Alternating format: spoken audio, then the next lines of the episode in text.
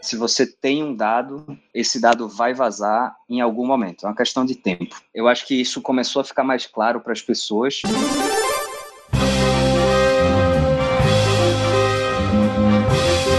Eu sou Paulo Silveira, eu sou Rodrigo Dantas e esse é o Like a Voz.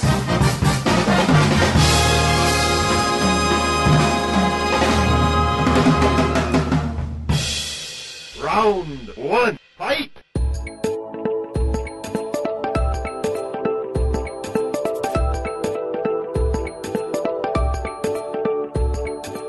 André Ferraz é fundador e CEO da Inloco. André, você pode contar um pouco a história da Inloco? Que problema que você estava tentando resolver? Se você tinha esse problema e o que que faz a Inloco? Vou dar uns passos atrás aí para contar um pouco do meu background e, e, e, de onde veio né, essa, essa ideia de resolver esse problema. É o seguinte, meu pai ele é professor de ciência da computação né, e, e, por conta disso eu acabei tendo acesso muito mais cedo que meus colegas a a computação, a internet e tudo mais. E ele sempre me expunha muito ao que ele trabalhava, né? Então, acabei me interessando bastante pela área. Só que eu fui, digamos, pro, pro lado negro da força no começo, né? Fui, fui mais para a parte de, de, de, atacar, né? Tentar quebrar os sistemas e, enfim, tentar achar falhas de segurança. É, e aí o que me impressionou muito é, foi que eu era muito novo, né? era uma criança ainda, e, e já dava para conseguir fazer umas coisas meio tenebrosas, sabe? Então, assim, não é nem que era difícil, na verdade, pelo contrário, era extremamente fácil, tanto é que uma criança conseguia é, quebrar um monte de sistema. Né? E, e, isso me deixou muito assustado. É, foi, foi isso que me motivou aí para a computação, justamente porque eu queria ir trabalhar nisso para tentar fazer os sistemas serem mais seguros. Então, eu sempre tive muito essa, essa vontade. É, e aí, quando eu estava na faculdade, me encontrei com meus colegas e, e a gente teve uma ideia, é, na época que a gente estava estudando um tema chamado computação ubíqua, que nada mais é que, digamos, a, a, a implementação ótima do que a gente chama hoje de internet das coisas, né? Ou seja, é, você tem, né, todo, todo dispositivo, todo objeto, na verdade, se torna um dispositivo digital conectado à internet, inteligente e tudo mais e a gente chega num nível em que é, a gente passa a, a, a, viver num mundo com tanta automação que a gente chega num nível que a gente esquece que existem computadores ali naquelas coisas, sabe? Então, é, seria meio que o momento em que a computação se torna invisível. E essa ideia sempre fascinou a gente. Mas aí o meu, meu background de segurança acabou me levando a pensar no lado sombrio dessa história toda, que é o seguinte: Imagina você tá, tá dirigindo o seu carro inteligente, ou você tá lá no seu carro autônomo super inteligente, ele é hackeado, alguém desliga seu freio e você morre. Tipo, isso vai poder acontecer, né, no futuro, é, se, se a gente não, não fizer grandes avanços aí em relação à segurança digital para esse tipo de dispositivo. Então, foi esse tipo de problema é, que, que nos fez começar a empresa, né? É, então, basicamente, é, resolver a parte de segurança e, e, a parte de privacidade nessa nova era da internet que vai ser a internet das coisas que já está começando. Isso foi em 2011 que, que, que, que, você começou com essa ideia, vocês, André? Mais precisamente, final de 2010, na verdade. E aí, em 2011, a gente aproveitou uma disciplina da, da universidade é, para começar a desenvolvê-la. O André, acho que o pessoal que está ouvindo tem uma curiosidade para saber o que de fato a Inloco faz, né? Você pode contar um pouco cliente, que tipo de cliente que procura vocês e qual é o produto? Perfeito. Bom, a gente, como, como eu falei para vocês, né, a gente começou com um problema muito muito à frente do tempo, né? Não, não era ainda uma coisa muito tangível aquilo que a gente queria resolver, mas aí, é, por conta disso, a gente teve que se adaptar, né? A gente teve que achando problemas ali no curto prazo para conseguir monetizar essa nossa tecnologia que a gente vinha construindo. Hoje em dia, o nosso produto principal, é, ele é um produto que a gente chama de é, biometria comportamental de localização. O que, que é isso? Tá? A gente cria uma identidade digital para cada dispositivo mobile é, que permite com que os aplicativos usados na, naquele dispositivo eles ofereçam para o usuário uma, uma experiência é, de, no processo de autenticação sem fricção. no final das contas, o que é que a gente quer fazer? A gente quer eliminar a necessidade de senhas. Tá? Então, hoje, nossos clientes são aplicativos mobile, é, que, que são principalmente dos segmentos é, de fintech né, e, e, bancos, como também e-commerce, é, que utilizam isso para prevenção à fraude, mas ao mesmo tempo para é, permitir uma, uma, uma, melhor experiência para o usuário. Ninguém gosta de ficar né, decorando senha, ninguém gosta de ficar tendo que digitar um monte de de códigos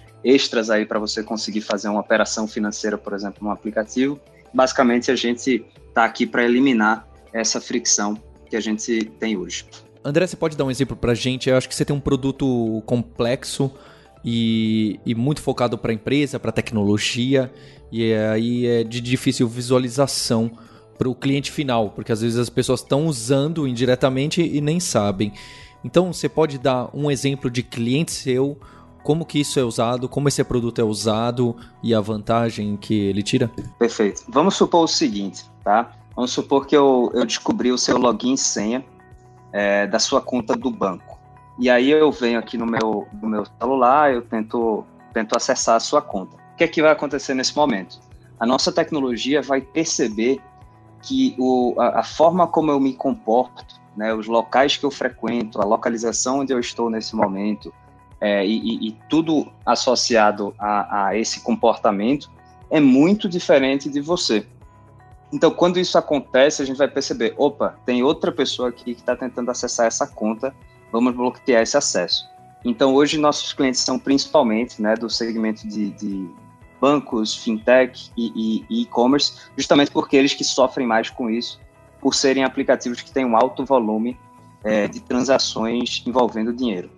O André, de 2011 para cá, quando vocês tiveram esse, é, essa ideia e vontade de, de, resolver esse problema, acho que muita coisa mudou, né? Hoje, acho que as pessoas não conseguem é, viver sem usar um aplicativo, né? O que, que mudou com relação à privacidade, dados, é, que você pode é, exemplificar substancialmente, assim, de 2011 para cá? E segurança no geral? Perfeito. Bom, legal. Assim, de forma geral, primeiro de tudo, isso se tornou um tema mais sério, né? E um tema que, que passou a, a ser discutido de forma mais ampla na sociedade. Então, assim, segurança, por exemplo, era aquele tipo de, de tema que era só discutido por aqueles nerds, né, que, que passavam horas ali no computador, é, é, monitorando aí os, os, vazamentos de dados e, e, e vendo tudo que estava acontecendo na deep web, etc. É, e, e, essa informação toda, né, ela veio para a superfície. Agora é uma coisa que você entra num portal de um grande jornal ou você vê mesmo é, em, em, jornais televisivos assuntos sobre segurança da informação, assuntos sobre é, hackers e pessoas tendo contas invadidas. É, a gente teve recentemente aí né, um, um caso grande com, com a Caixa, né, no, no, no, no, auxílio emergencial, de várias notícias que saíram relacionadas ao volume de fraudes ali e tudo mais.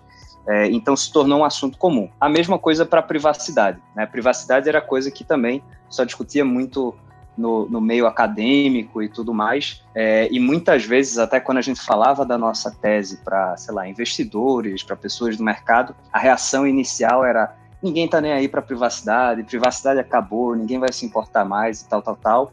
E agora a gente vê né, uma mudança é, importante aí no comportamento, as pessoas se tornando mais conscientes, os governos começando a, a, a colocar mais regulação em relação à proteção de dados, né? É, e o assunto de fato se tornando muito sério porque é, é, meio que uma coisa inevitável, né? Se você tem um dado, é, esse dado vai vazar em algum momento, é uma questão de tempo. Né? Então, é, eu acho que isso começou a ficar mais claro para as pessoas e, e e, consequentemente, a relevância né, do, do problema que a gente tinha para resolver é, se tornou muito maior.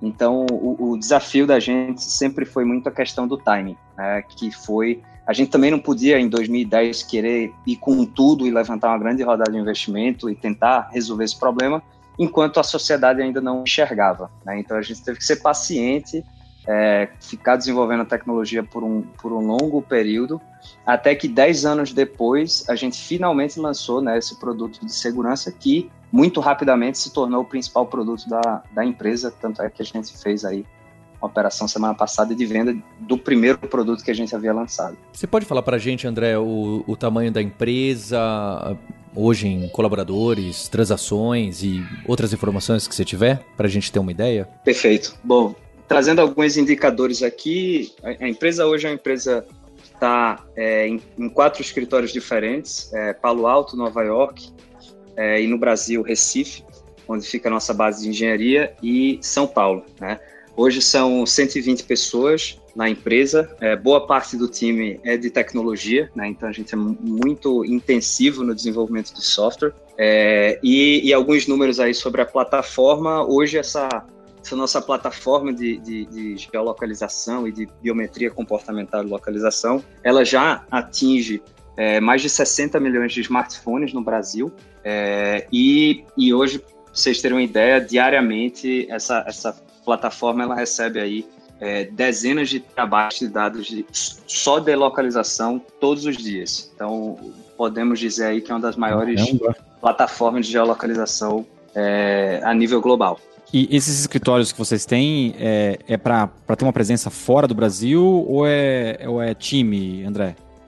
É, é, é mais comercial, tá? Então a gente começou é, desde o ano passado, um, um movimento de expansão para o mercado dos Estados Unidos, né? principalmente é, impulsionado por esse produto de segurança que a gente lançou recentemente, dado que aqui no mercado americano é, a gente tem uma oportunidade bastante única de ser o primeiro player né, do mercado que está criando esse tipo de produto assim, e, e a gente está tá criando uma nova categoria dentro do mercado de segurança, então é, entendemos que estrategicamente seria importante lançar esse produto nos Estados Unidos para conquistar esse mercado é, primeiro. E André, é, tem sempre, acho que questão quando você deve conversar com jornalista, aparece LGPD.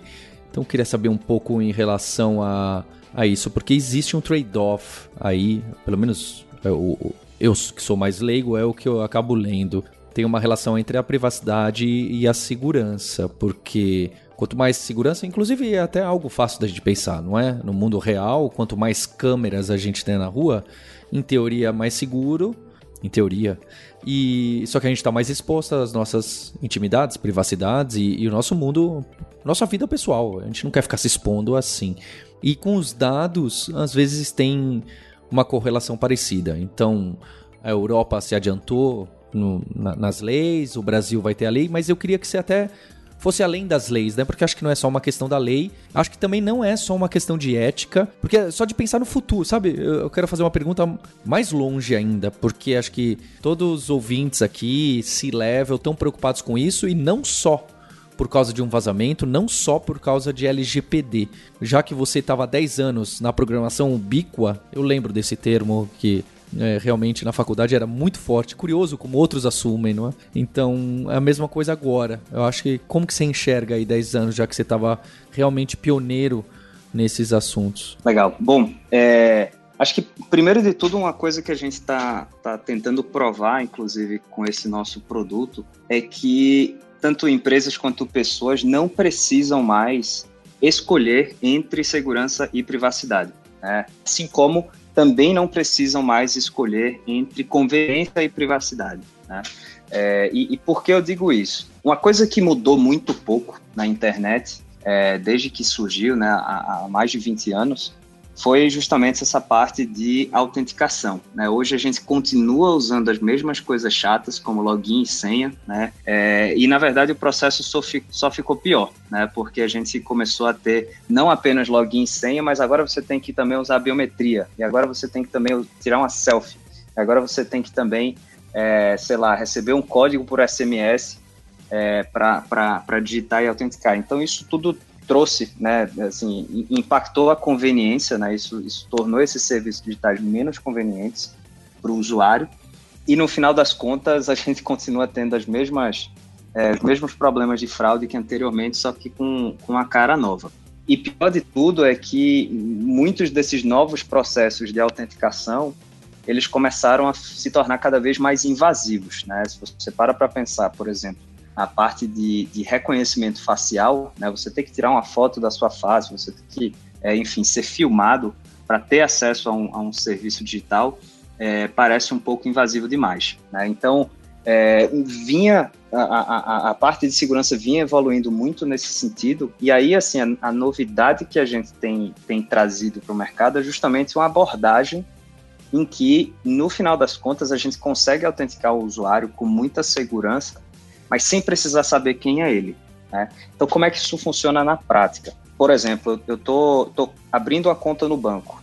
E aí eu tô lá, eu coloco meus dados, né? Sei lá, coloco CPF, etc e tal. Eu chego lá, tem um momento que eu, eu tenho que comprovar meu, meu endereço de residência. Aí eu vou colocar lá meu endereço. Como é que é o processo é, que, que a maioria dos bancos digitais começou fazendo? Começaram pedindo para o usuário tirar uma foto né, de, uma, de uma conta de energia, por exemplo, para fazer essa comprovação. É, mas isso, primeiro de tudo, não é um processo eficiente, né, porque muitas vezes essa foto pode não vir muito boa, vai ter que ser verificada manualmente, o usuário tem que esperar, etc. É, e, e, e, isso acaba se tornando um problema. O que, é que a gente fez? A gente pega o próprio endereço ali que foi declarado, a gente criptografa ele de uma maneira que a gente nem consegue ver é, onde, onde de fato esse usuário reside, né? e depois a gente compara esse endereço criptografado, essa posição geográfica, na verdade, criptografada, com um grafo que a gente tem sobre o comportamento do usuário que também está criptografado. Né? Então a gente conseguiu criar uma técnica em que a gente consegue validar o endereço de residência de um usuário sem saber onde ele mora, porque a gente criou esse, esse mapa comportamental e, e, e aplicou essas técnicas aí de criptografia para impedir que isso fosse visto tanto por nós quanto pelo cliente. Então, assim, é, é, é um, é um teste às cegas, né, o que, que, que vem sendo chamado hoje em dia de zero knowledge proof, né? Ou seja, você está provando uma coisa sem ter conhecimento sobre ela. É, então, assim, hoje já existem algumas técnicas e algumas tecnologias novas que permitem esse tipo de coisa, de forma que você no final das contas, aqui trouxe mais conveniência para o usuário, porque ele não tem mais que tirar uma foto de um comprovante de residência, nem esperar por uma, por uma revisão manual. Né? Assim como você aumentou o nível de segurança, porque isso é muito mais seguro né, do que, do que um, um, uma análise de um documento. Esse documento pode ser falsificado, por exemplo. Né? É, e, e, e, em contrapartida, você está aqui comparando com o comportamento que a gente observou do dispositivo que está sendo usado para abrir a conta. E, finalmente, você também garante a privacidade, porque nem o nosso cliente aprende nada sobre o padrão de localização do usuário, né? essa informação ela está do nosso lado, e nem a gente fica sabendo onde aquele cliente é, daquele banco mora e nem quem é ele. Né? A gente não precisou receber nome, e-mail, CPF, nada daquela pessoa. Eu achei, achei interessante você, contar, André, é, que vocês largaram o primeiro produto que vocês fizeram, né? É, quando, que foi o produto de mídia que vocês acabaram de fazer um acordo com o Magazine Luiza, né? Como é que foi esse, uhum. esse processo de decisão? Vocês analisaram isso crescendo, o novo produto crescendo do lado a lado, ou foi uma coisa assim, pô, a gente vai para esse caminho aqui e um dia a gente vai largar o, o, o, produto de mídia? Eu vou estender a pergunta, André, porque vem muito esse desafio. Eu, às vezes, os meus, uh, o meu board, me, às vezes me critica, às vezes me elogia por causa da minha diversificação. Então, se eu diversifico muito ou se eu foco muito num único produto, né? Então, é, eu tenho muito essa cara ali no, na, na Kaelo, na Lura, eu recebo essas críticas. E aí, você começou com um produto, depois outro foi caminhando, deve ter três, quatro. Então, conta essa decisão da Inloco em específico, que eu imagino que talvez a, a pandemia tenha afetado, e, e, e, mesmo em outras decisões que você tem de mais de um produto, que eu imagino que isso se ramifica muito. Legal. É, a, a gente tem uma, tem uma história engraçada porque a gente veio é, lançando vários produtos ao longo do tempo e, e, e, e várias pivotadas que a gente deu é, no, no, nosso histórico. Mas assim, essa em particular foi algo muito alinhado com a nossa visão inicial, né, que era justamente essa coisa da, da, da, da segurança, da privacidade, da conveniência, é, olhando muito para o futuro, né, para essa questão toda da internet das coisas. Então, no final das contas, essa era a nossa paixão. Né?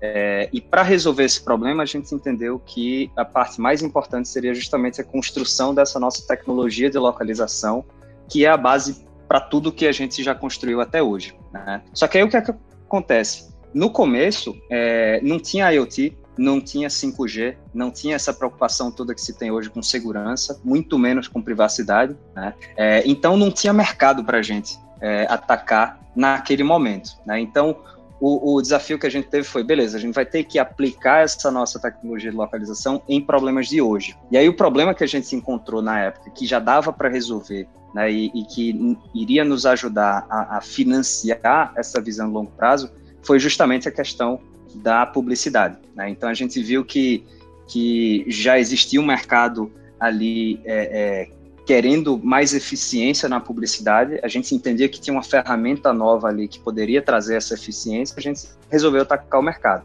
Mas para a gente sempre foi transitório, né? Inclusive no primeiro ano aí que a gente teve muito sucesso com, com esse produto de mídia, é, no final do ano, por exemplo, no, na, na confraternização, eu falei para todo mundo, pessoal, é importante a gente entender que apesar do sucesso que a gente está tendo aqui com esse produto, essa ainda não é a nossa visão de longo prazo. Então, é, é importante a gente entender que a, a, a, visão se mantém aqui e todas as nossas decisões vão continuar sendo em, em, em direção a ela. Tá? É, é, então, aquilo foi meio que um choque para todo mundo, né? É, fora, fora, obviamente, os, os, fundadores da empresa, que já, já tinham um pouco mais forte esse alinhamento. É, mas a gente sempre teve muito esse, essa visão de que era um negócio transitório. E aí, o que, é que aconteceu? É, a, a, apesar de a gente ter essa visão toda da, da, segurança, a gente ainda não tinha, eu, eu em particular, ainda não tinha tido é, o, o, o, insight de como a gente ia resolver de fato. Até que numa vez eu estava eu tava aqui é, fazendo uma, uma viagem né, de, de para levantar capital no Vale do Silício e veio uma ideia do nada, sem nem explicar como é que foi, que foi justamente essa ideia da biometria comportamental, né? Eu estava desenhando, eu acabei desenhando assim um, um, padrão de localização de um usuário e ficou muito parecido com a impressão digital. E aí quando veio aquilo assim, beleza, é isso, era isso que a gente tinha que fazer, a gente tem que usar né, a localização para criar essa impressão digital para os usuários. E da, dali para frente foi uma grande transformação na empresa. A gente voltou e falou, ó, todo o dinheiro que a gente gerar com esse negócio de publicidade, a gente vai reinvestir nessa nossa identidade digital, que esse é o futuro da empresa. Né? Então a gente investiu muitos anos nisso, a gente lançou esse produto é, ainda de forma tímida no, no, no, ano de 2019, começou a ter um sucesso inicial interessante, os resultados eram muito bons, e aí a gente levantou uma rodada de investimento justamente para se estruturar é, para vender esse produto nos Estados Unidos, dado que era um negócio pioneiro. E aí, enfim, a coisa veio acontecendo, a, a, a gente veio tracionando muito bem nesse produto, e aí, dois eventos importantes aconteceram no negócio de mídia. No final do ano passado, na, no mês de novembro, foi o primeiro mês que o produto de publicidade, que vinha crescendo 100% ao ano nos anos anteriores, teve uma queda de receita, justo no, no mês da Black Friday, né, que é o, o, o grande momento do ano, é, muitas vezes aí para as empresas que trabalham com publicidade digital. Então, aquilo foi um, um choque para a gente, e a gente entendeu que as big tech, né, Google, Facebook, tinham entrado nesse mercado, começaram a utilizar geolocalização para publicidade e estava realmente ficando muito difícil ter essa competição direta. E aí, para juntar com, com esse problema, em março, né, teve, teve aí o começo né, do, do, do isolamento no Brasil por conta da Covid, as lojas físicas fecharam e o nosso cliente era justamente o varejo físico. Então a gente perdeu no mês de março 90% da nossa receita, para você ter uma ideia. Precisou fazer uma reestruturação Caramba, grande na empresa, a gente 90%? reduzida, 90% de receita que a gente perdeu do produto de mídia. Né? Enquanto é. isso, o produto de, de, de segurança vinha evoluindo é, bem. Né? É, então, assim, foi um choque, a gente teve que agir muito rápido. É, a gente precisou reestruturar a empresa, reduzimos muito, principalmente do lado do produto de mídia, né? então a gente reduziu a empresa de, de mais de 200 pessoas para para as 120 que a gente tem hoje. Né? Então foi, foi um momento é, bem, bem tenso né, na, na, na, empresa de forma geral, é, porque nossa maior fonte de receita tinha se acabado. Né? É, então, no meio dessa reestruturação, a gente falou: olha, esse produto aqui está crescendo, esse produto aqui já é a nossa, nossa é, porta de entrada para o mercado norte-americano. É, é, um produto que, que do ponto de vista competitivo, né, você ainda não tem nenhum competidor versus outro produto que estava é, é, sofrendo com competição justo de, de, Google e Facebook, né? Então, assim, a gente resolveu pivotar ali a empresa completamente, a gente mudou tudo, para vocês terem ideia, hoje em dia 85% né, da, da, das pessoas e do investimento da empresa vai para a Incognia, que é justamente esse produto de, de segurança. Né? Então foi uma transformação muito grande que aconteceu é, nos últimos quatro meses. Né? Mas aí acabou que, que, por um lado, foi muito negativo para o negócio, por outro, a Covid teve também um efeito muito positivo para o negócio de segurança. Por quê? Porque como a loja física fechou e as agências bancárias também, todo mundo teve que baixar app de banco, todo mundo teve que abrir conta bancária digital, e todo mundo teve que migrar da loja física para o e-commerce. Então, o problema de segurança e de fraude para essas empresas escalou absurdamente e a gente já estava com um produto né, maduro, bem posicionado, gerando resultado, então o negócio começou a tracionar muito rápido. Tanto é que, apesar de todo, toda a turbulência que a gente é, é, é sofreu aí, hoje a gente já tem um, um pipeline comercial aí de, de, de clientes que estão entrando que é duas vezes maior do que o nosso faturamento inteiro no ano passado. Assim, então, em março desse ano eu estava completamente desesperado é, em relação à longevidade e à sobrevivência da empresa. Né?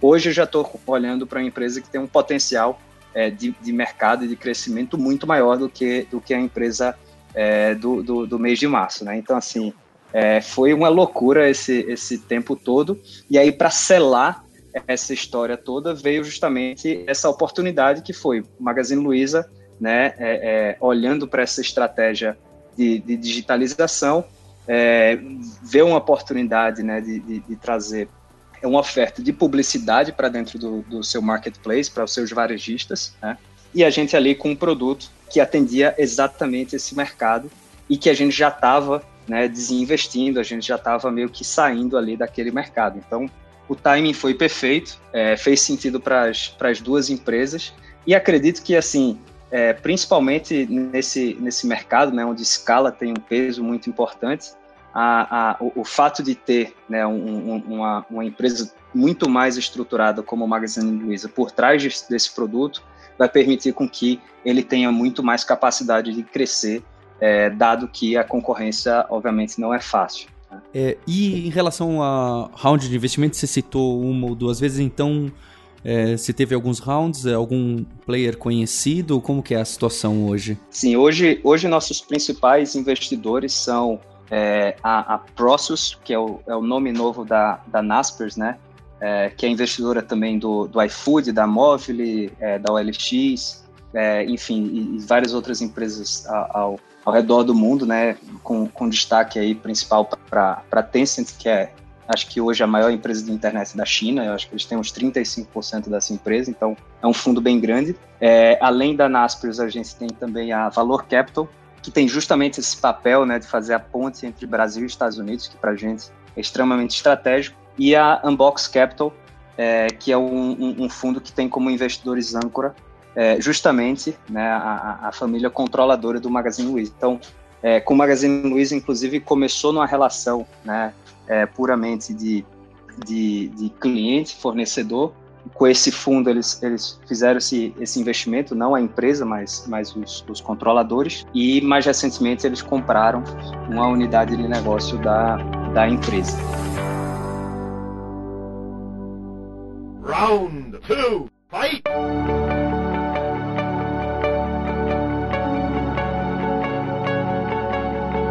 André, nessa segunda parte a gente queria saber um pouco mais sobre você. O seu background, acho que você já contou um pouco porque está muito intimamente relacionado a motivo pelo qual criou a empresa e qual era o problema que você estava querendo resolver. Começou então na época que coincide com o seu background.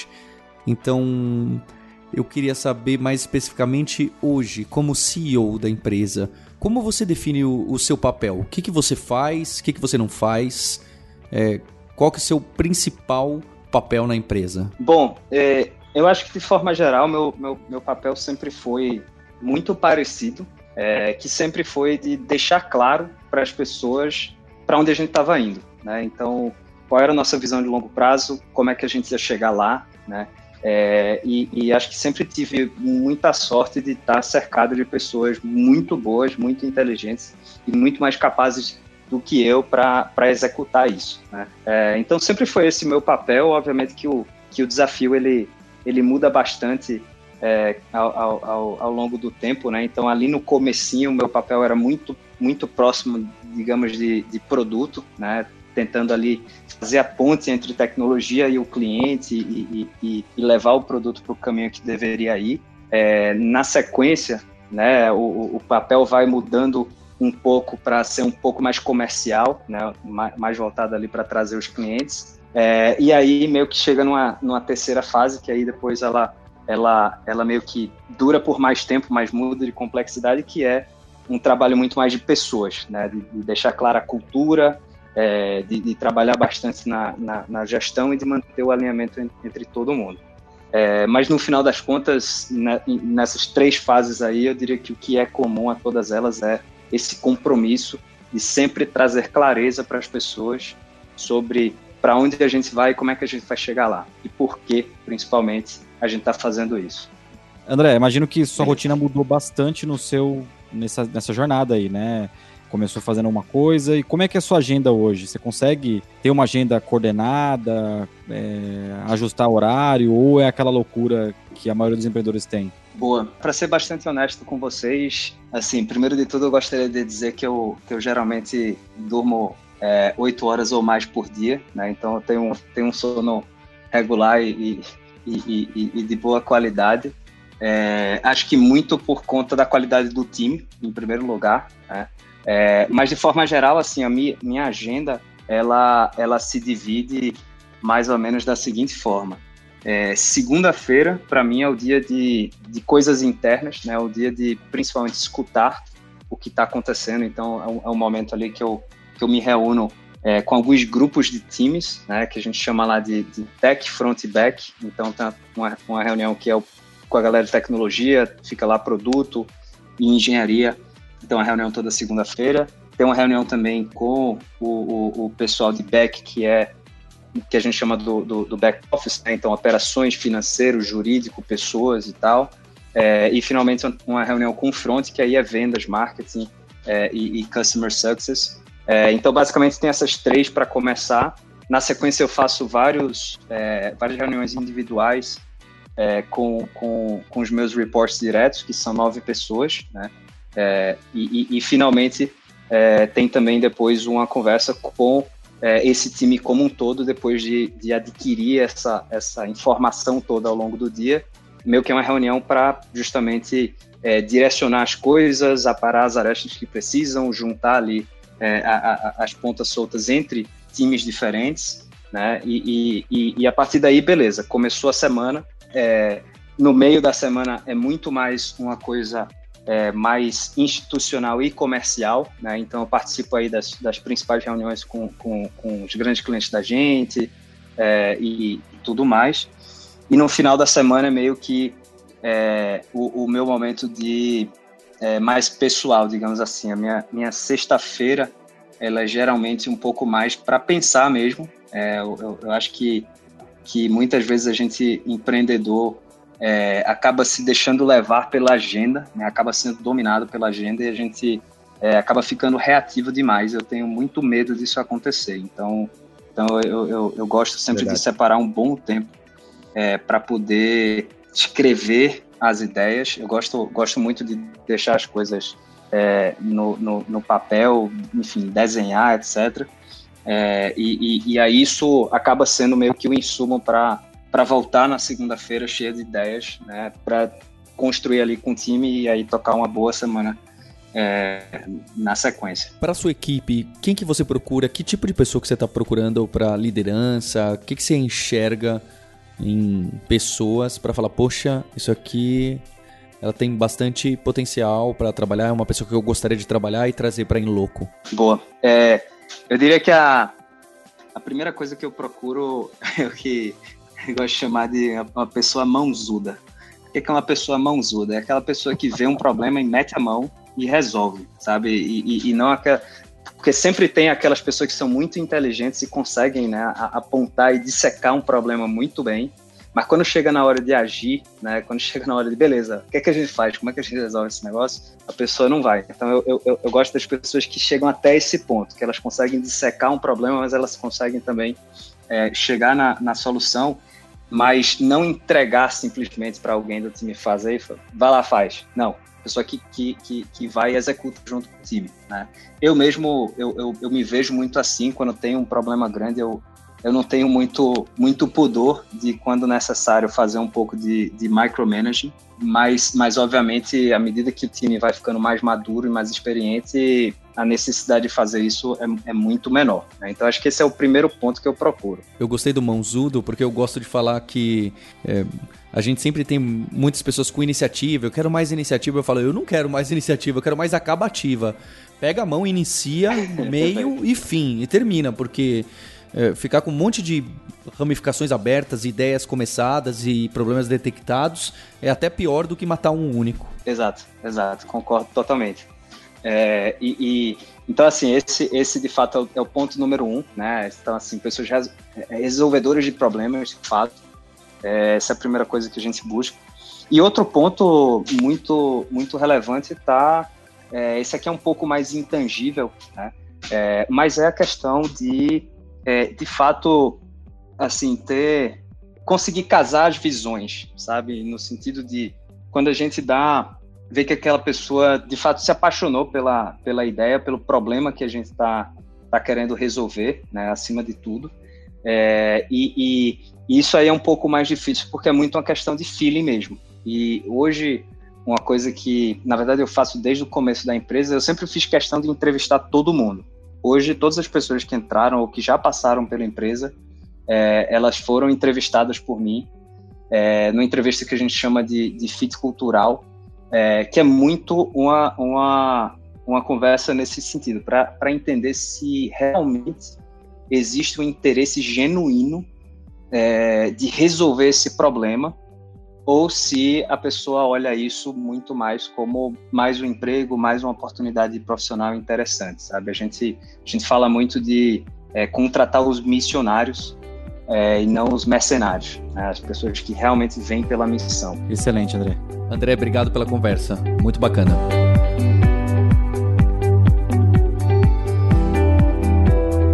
Poxa, esse episódio da em louco foi coisa de louco, hein, Dantas? Tô... Cada episódio piorando nos trocadilhos, hein? Eu gostei bastante, cara. Eu gostei bastante. Acho que trouxemos uma pessoa que está liderando um movimento de privacidade, de identidade digital, que é uma coisa que está muito em voga hoje, LGPD, né? E mais, mais legal foi trazer um case que está indo para fora do Brasil, que também é raro né, uma empresa que, que começou no, no, no Recife, ir para o Vale do Silício e montar uma operação lá. É legal trazer esse case, esse tipo de case, né? Trouxemos um hacker aqui. Eu achei curioso, porque eu, gostei muito, porque ele até tentou muitas vezes evitar alguns termos técnicos, mas eu, como esse programador, não sei se posso falar que eu sou programador ou cientista da computação, fiquei muito interessado. Eu queria às vezes fazer perguntas mais técnicas, aí é sempre difícil.